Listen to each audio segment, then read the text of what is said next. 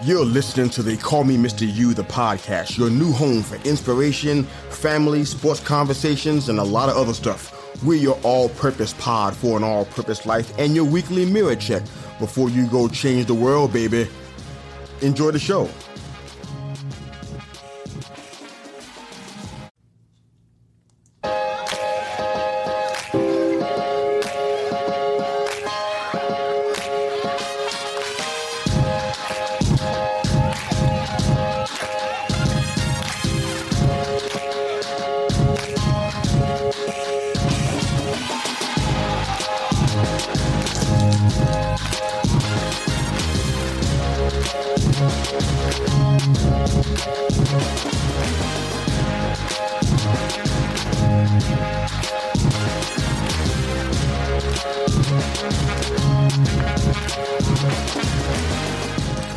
Welcome back to the All Purpose Pod for an All Purpose Life, wherever you are today and however you're listening to They Call Me Mista Yu, the podcast.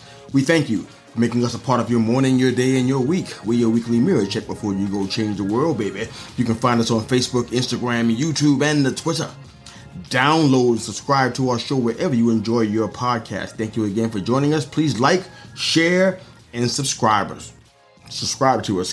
Go change the world. Thank you so much for joining us, guys, for your support. And on all of our social media platforms, we're hearing great things from you about the show.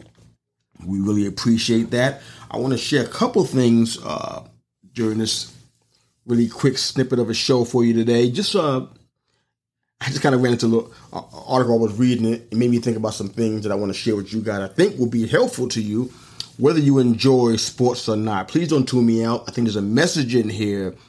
Whether you enjoy sports or not, I think it's a message in here for all of us. So hopefully that resonates with you. But I recently went out of town on a pleasure/business trip, kind of in that order. Got a chance to hang around some friends and partners and do some fun stuff. As most of you know, when I talk about it a lot, especially on our live shows every Monday morning at 9 a.m. EST, we talk about sports a good bit. Why? Well, sports is a big part of my background, big part of my life. I learned about life. I learned about people, often through the lens of sports. I learned about character and integrity and being a man of honor. I learned a lot about that through sports. They were a teacher. My mom did a great job of teaching me and raising me as a single mom, but in a lot of ways, sports taught me some things that I probably would not have learned otherwise. So they were great lessons nestled in that for me. Some things not to do as well I learned in sports, but that's neither here nor there. But one of the things that I was just thinking about was because I was watching some of our friends play basketball. And, you know, if I'm around sports, I get nostalgic. I was an up-and-comer in the world of track and field. I played baseball a little bit. I was a right fielder, or left fielder, really. I played basketball. I had a mean shot. I can create my own shot.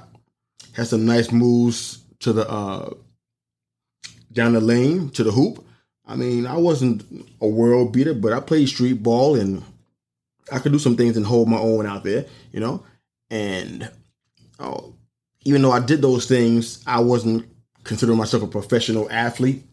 I didn't consider myself somebody that was destined for college football or college basketball or the NBA or the NFL. I didn't see myself that way. I just played sports and I enjoyed it. I mean, to be honest with you, sports represented a lot of things where I come from. I mean, it was a claim to fame and essentially a way to get out of the hood, which was very few.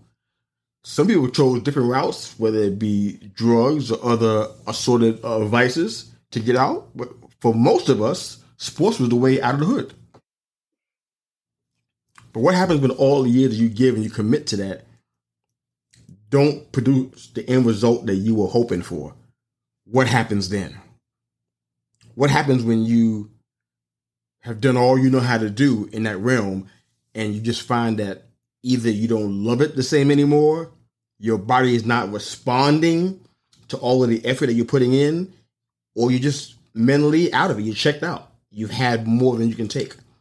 You know, and all those things came to mind. I was thinking about those when I saw an article recently about professional athletes who have retired in the media's mind too soon.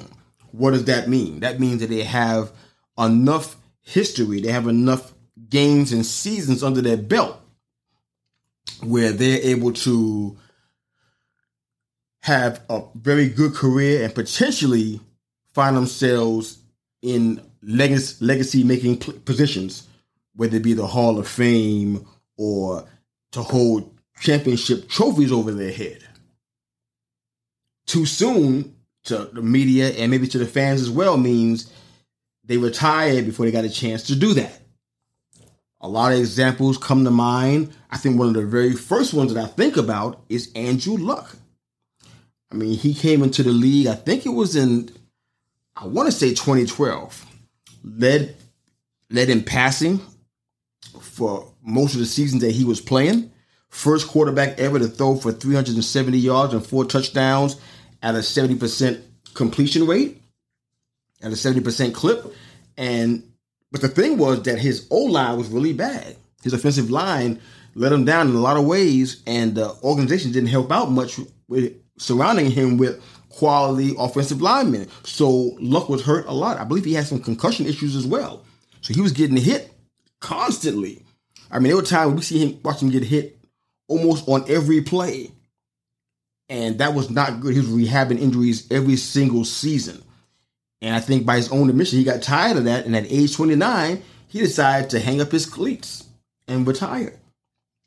He was very, very young to retire in football years. I think he was tired of rehabbing. He was tired of having concussions and getting hit. I think he was tired of not being protected as a number one draft, I believe in 2012.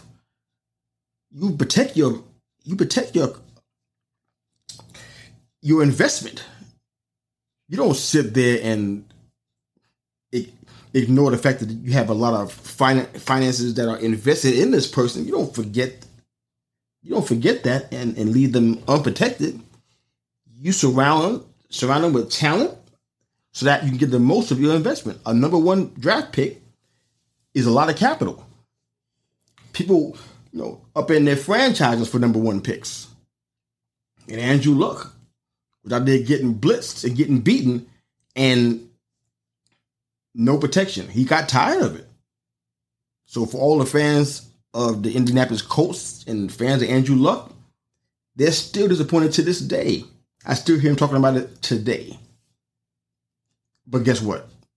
He had to do what was best for him to preserve his body and his quality of life, his ability to play with his children and spend time with his family and enjoy life.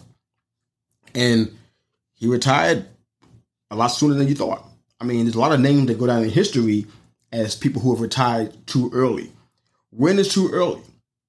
When do you decide that, maybe I'm tired of living up to others' expectations. Maybe I'm tired of trying to maintain this threshold for pain, and I'm having to constantly rehab myself and constantly go through all these changes. When I was hanging out with my friends, over a recent weekend, it made me think about that kind of stuff because I used to play a lot of basketball. It was on concrete, not on hardwood floors, so that takes a toll on your body, if anybody can relate to that. But I played a lot of basketball. I logged in a lot of hours. I'm not going to throw a number out there, but just trust me when I say this, that playing basketball for 8 hours a day wasn't hard for me to do. It was pretty normal for me to do that, at least multiple times a week. That was a lot on a body jumping up and down on concrete. It weighs on you. And I had a lot of nagging injuries. Then they were popping up. I'm out here with my friends, watching them play, have a good time. And I had that little itch. Like, man, I know I can still shoot. I know I can still drive the lane. I still got a little handle. I know I can play. But is it worth what I could experience? I mean, I retired myself, and my wife was totally on board because she seen the pain I was going through. what I was dealing with afterwards. And it makes you wonder, it begs the question, does the benefits outweigh the cost? Having fun and showing your friend that you can shoot from three, is that worth the cost? That after you leave, your body's racked with pain? I had to think about it. It's a smaller level. It's the smaller sample size, not the same as what we're talking about today, but I had to think about that kind of stuff. Michael Jordan was considered retired too early as well. Bo Jackson, one of the greatest multiple sports athletes of all time. Maybe the most popular and the best of all those. Retired early. Patrick Willis from the Niners. I used to love watching him play. What a beast he was out there. He retired in his early, I think it was his late 20s, mid to late 20s. Because of people like Brett Favre, no offense, and Tom Brady, no offense is there either. When they say they're going to retire, we become programmed to expect them to come back because they always say that. They just want to take time off from all-season camps. And they come back before the regular season and they're ready to go for a whole full season. And these guys have done that so many times that you would think that everybody that retires or say they're going to retire doing the same thing. But it doesn't always work that way. When Patrick Willis said he was retired, he retired. He stayed retired. When Michael Jordan said, I'm retiring for good, he stayed retired. Calvin Johnson, a.k.a. Megatron, elite wide receiver from the Detroit Lions. One of the best years ever in 2012. Almost 2,000 receiving yards. Stafford was feeding that man. 30 years old. Elite. When he said he retired, he stayed retired. Jim Brown had 9 seasons. One of the greatest of all time. God rest his soul. 1,540-something yards, 17 touchdowns in one season. Average 105 rushing yards. When he said, I'm retired, he stayed retired. Andrew Luck stayed retired. Roger Federer just recently retired. 41 years old, 20-time champ. Retired. Stayed retired. Serena Williams, 23-time champ. Retired and stayed that way. There's the idea that the aging athlete continuing to grind away is a noble act. And I thought about that same quote when I was standing there with my friends, watching them play and thinking, you know what? I can jump in. I can help out. I can help this team out and jump in here. And it seemed like it was a noble act to get in there and help, but was it? Was I trying to relive something that I don't even have to technically relive? Everything I've done, the memories that I have, I've done it. It's no need for me to go back and try to relive that or live up to somebody's expectations because it's expected that I do what they do. I was laughing because I heard an interview. It wasn't more like a discussion. Drew Brees was having that with some commentators doing play-by-play for one of the Saints games in a preseason game. I remember this so good. They were trying to get him to come back and play or consider coming back to play. He was already out of the league for a good couple of years by then. And they were trying to get him to come back into the league, which is no credit to the quarterbacks that are actually on the depth chart right now, right? But they were trying to get him to come back, and for the first time, in all the discussions and interviews I've seen Drew Brees in, I've never seen him not really flustered, but visibly annoyed. He was like, I forgot his exact word, but it was something to the effect of, can I just live my life and enjoy my family and just enjoy the game from a distance? He got upset because these guys were trying to get him to think about coming back. I'm like, Brett Favre and Tom Brady kind of got us conditioned now to think like people, when they say they're going to retire, they don't really mean it. They don't honor their word. They can be coerced or cajoled into coming back and playing again. And I really thought about that thing real hard because the temptation to get back on that court and play again was so strong. I'm like, these guys I know I can outshoot them. I know I can do this. I know I can do that. I've done it so many times for so many years. I know I got it. But did I need to have it? Did I have to show that? I really realized that, I learned something in that, when you do what's best for your body or do what's best for your family, you gotta hold fast to that. You can't be loose and goose with those kind of values and those kind of morals. You do what you said you're going to do. And, I know that there's a lot of people, a lot of pressure, a lot of peer pressure to kind of do what the masters are doing and to follow in the trends. I mean, people like a Brandon Roy. I mean, he was drafted, I think, in 2006 with the Blazers. I mean, he had 20 points per season for 4 years. Explosive, can shoot far from behind the three-point arc. I mean, he was incredible. I mean, I won't compare him to anybody else that's playing right now, but he was incredible. But knee injuries, they got to him. He retired in less than 5 years. It was like, wow. That's over before it even got really started. I mean, Bjorn Borg was well known in the tennis realm. Retired at 26. He got tired of being the face of the sport. He got burnt out from all the interviews and all the media. He just got tired of living up to those expectations, and he just left in his prime. Seriously. I mean, names like Barry Sanders come to mind as well. I mean, 31 years old, shocked the world, said, I'm retiring, and never came back. People are still waiting for him to come back. Ashley Barty's a big name in tennis that was a top-ranked player for about 114 weeks, had 15 titles, and had a 305 to 102 win-loss record. Retired early. And it happens. And what it makes me think about is, what are we doing right now that we probably shouldn't be doing anymore? What are we involved with that we need to cut ourselves off from because it's in our best interest to do so? Are you willing to forsake the accolades, forsake the praise, forsake the self-aggrandizement that you may be getting from what you're doing in order to do what's best for your body, best for your mental health, best for your family? See, sports is a funny situation because we look at it as a way to elevate somebody above the rest, elevate somebody above the norm, and it gets out of control. And we find ourselves thinking of ourselves more highly than we ought to. We find ourselves elevating ourselves more than we probably should, where it becomes not reality, but more fantasy then.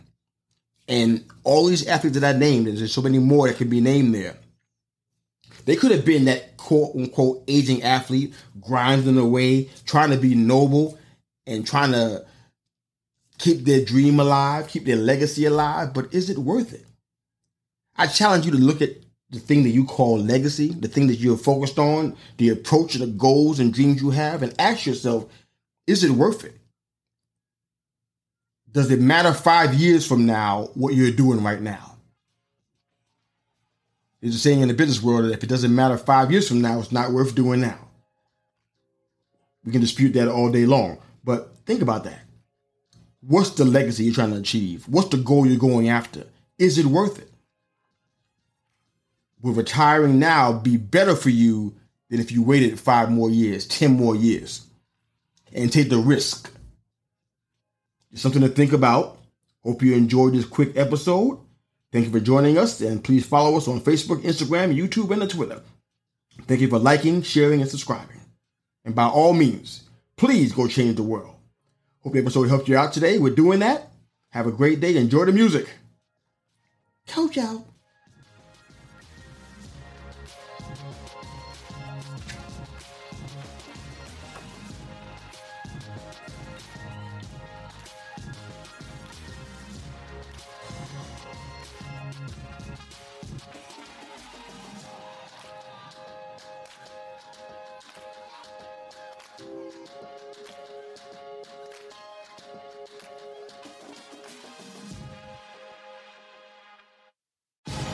Thanks again for listening to They Call Me Mista Yu, the podcast. Hope you enjoyed the show. Please like, share, and subscribe to our YouTube channel for all of our full-length live episodes. And, of course, if you're an audio listener, wherever you enjoy your podcast listening, you can find They Call Me Mista Yu, the podcast. Hope you enjoyed the show. Go change the world. Coach out.